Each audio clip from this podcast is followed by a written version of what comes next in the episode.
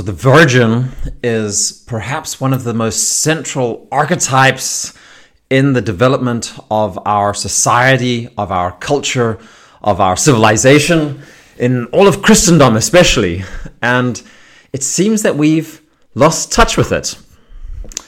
Me, myself, I grew up as a Protestant, so virginity was something primarily that my parents thought that I should keep as much as possible and it wasn't that cool amongst my friends when I was at school. So, since I've become Orthodox, I've converted to Orthodox Christianity, I've seen an incredible value and just the honor that the Orthodox Church has given to purity, to chastity, and of course also to the very, very central figure of the Theotokos, the Mother of God, and the importance of her ever virginity. And so I'm still trying to understand this myself and incorporated it into my way of living and understanding the world. And I, I, saw recently a video of some soldiers about to go to war and honoring an icon of the Virgin Mary and singing the song uh, to her, which was just incredibly moving. and this was before a battle where before hundreds of thousands of men died. It was in the Napoleonic Wars where Napoleon had invaded Russia.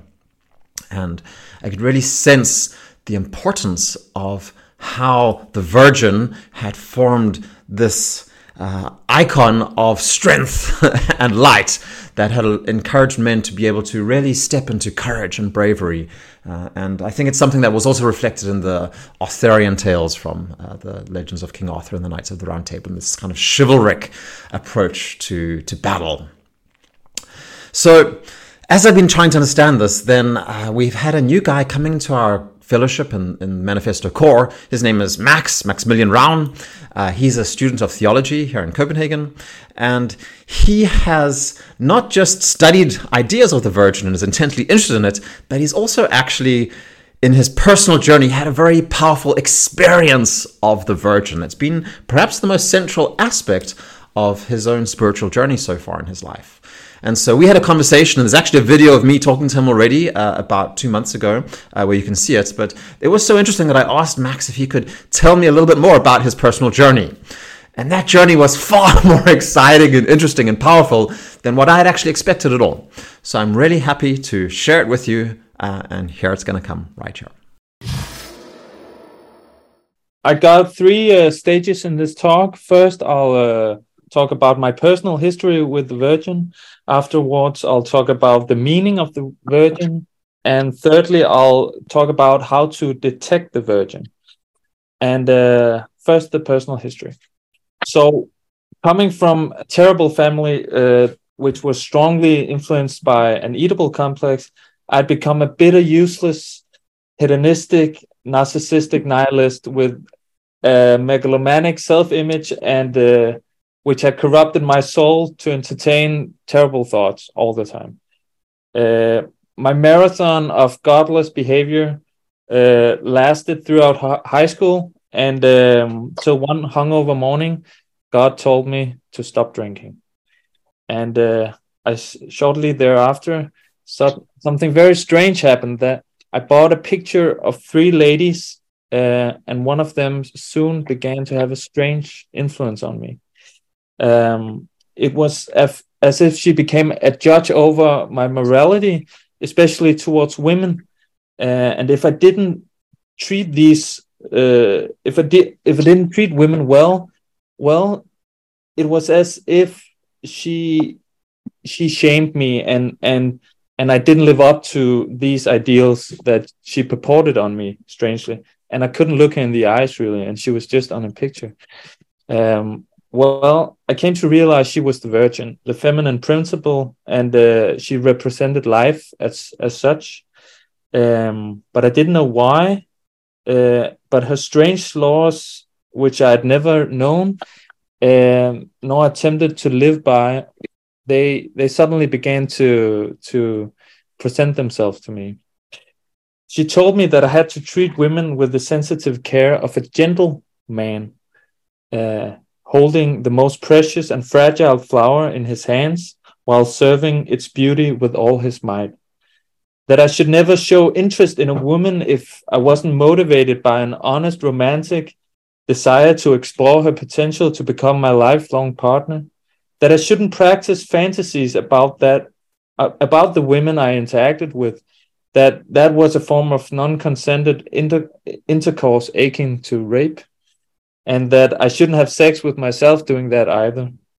I was humbled by her wisdom, and I quickly she she quickly became the subject of all the songs I wrote, as she had become the deepest inspiration of my life and uh, and my artistic endeavor.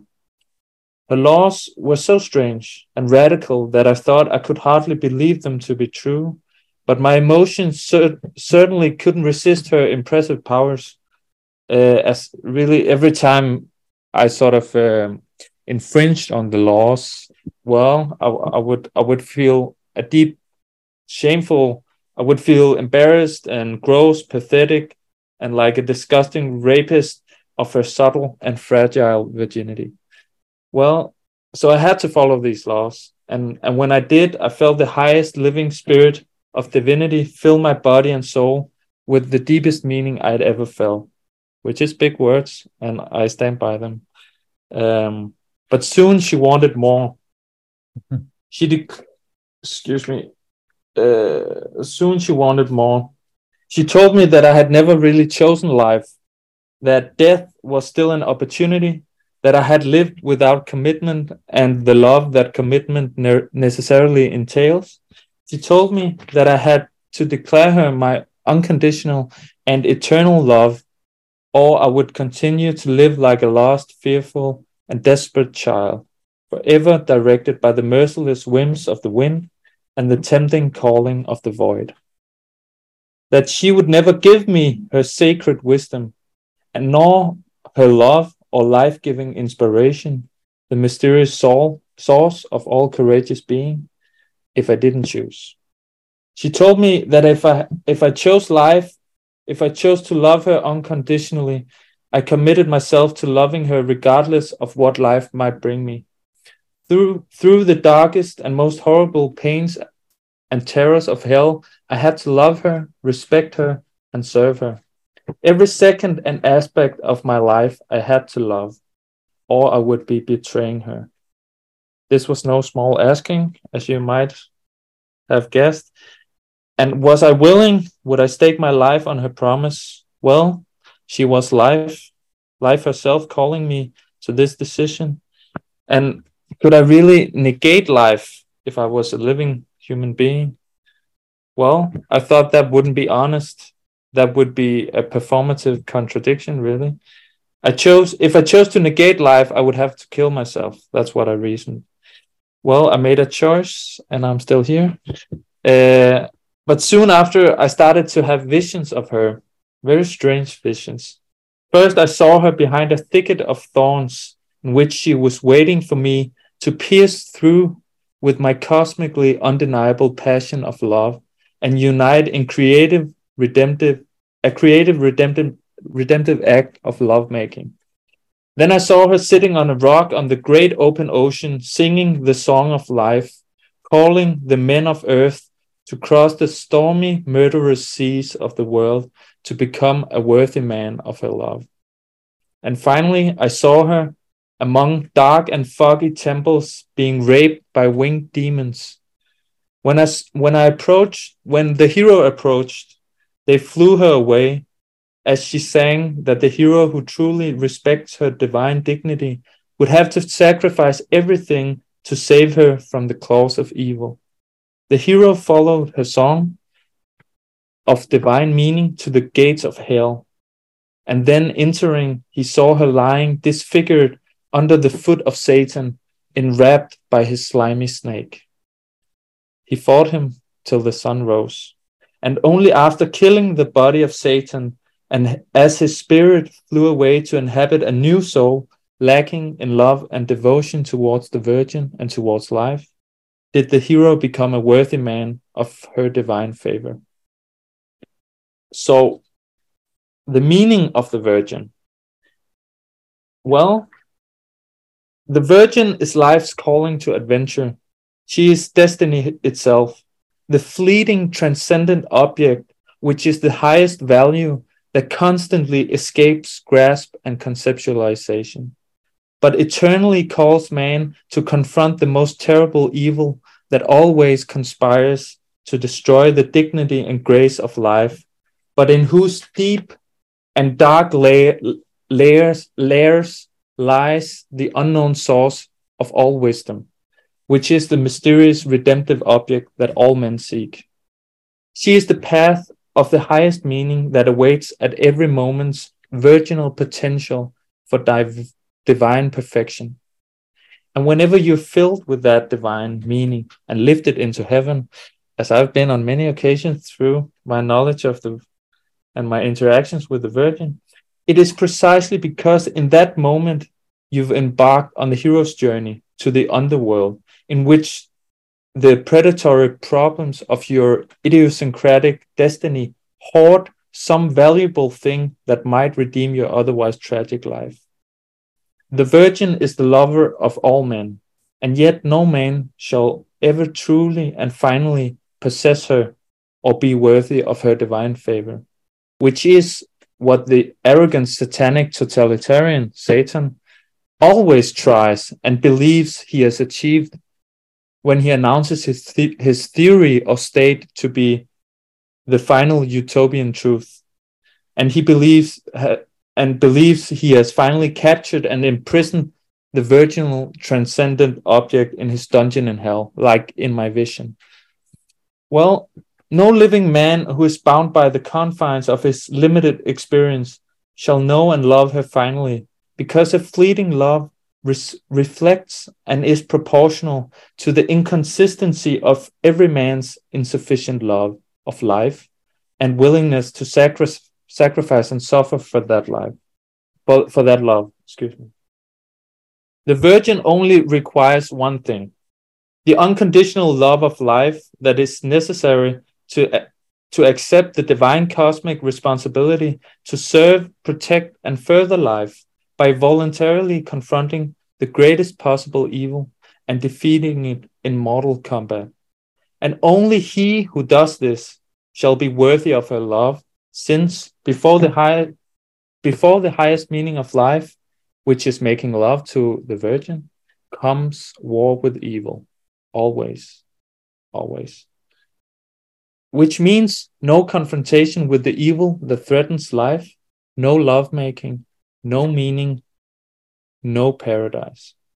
The great paradox really is that in I wrote a song about this vision I had of of uh, Satan and the Virgin in hell, and in the song, at first the hero thinks about he'll soon enter the gate of paradise, and then really later in the song he enters the gate of hell, and and the the the paradox really is that only entering through the gate of hell the gate of hell and the gate to paradise are identical. That's that's what the song and my vision thought. And so well that also means that only that even though the journey to hell is the only way to paradise it is also the quickest. And that's not too bad to know. Well how do you de- detect the the virgin then? Well as I said, the Virgin also represents the transcendent object, which is the point in one's perception where the novel information is greatest and which, if you give it your finest attention, will guide you through the greatest challenge to the highest meaning and dignity. So, in every situation, I would say this is true. The Virgin wants your finest attention because, according to her, the quality of your attention, the, the attention you pay to her subtle, fleeting calls of destiny, is precisely how you show her love, is the definition of love, is the redemptive process itself. And the giving of attention, the giving of attention, excuse me, uh, and the giving of attention to all else is worship of idols, false gods. Every moment holds an indeterminate potential for exploration of life's mystery and the redemptive wisdom that lies therein. And you can train your attention and nervous system to detect the most subtle signals of destiny in every situation, and which only a true gentle man may perceive, and which calls your inner heroic potential forth to action. If you follow its thorny, meaningful path and delicate instructions with humble ambition to serve, inquire, and learn, it will lead you through the terrible suffering of hell but to such grace and such love that any rational man would deem it impossible. Finally, nothing has filled my life with more meaning, purpose, and love as my relationship to the Virgin. And I think the modern man needs her now more than ever. Thank you.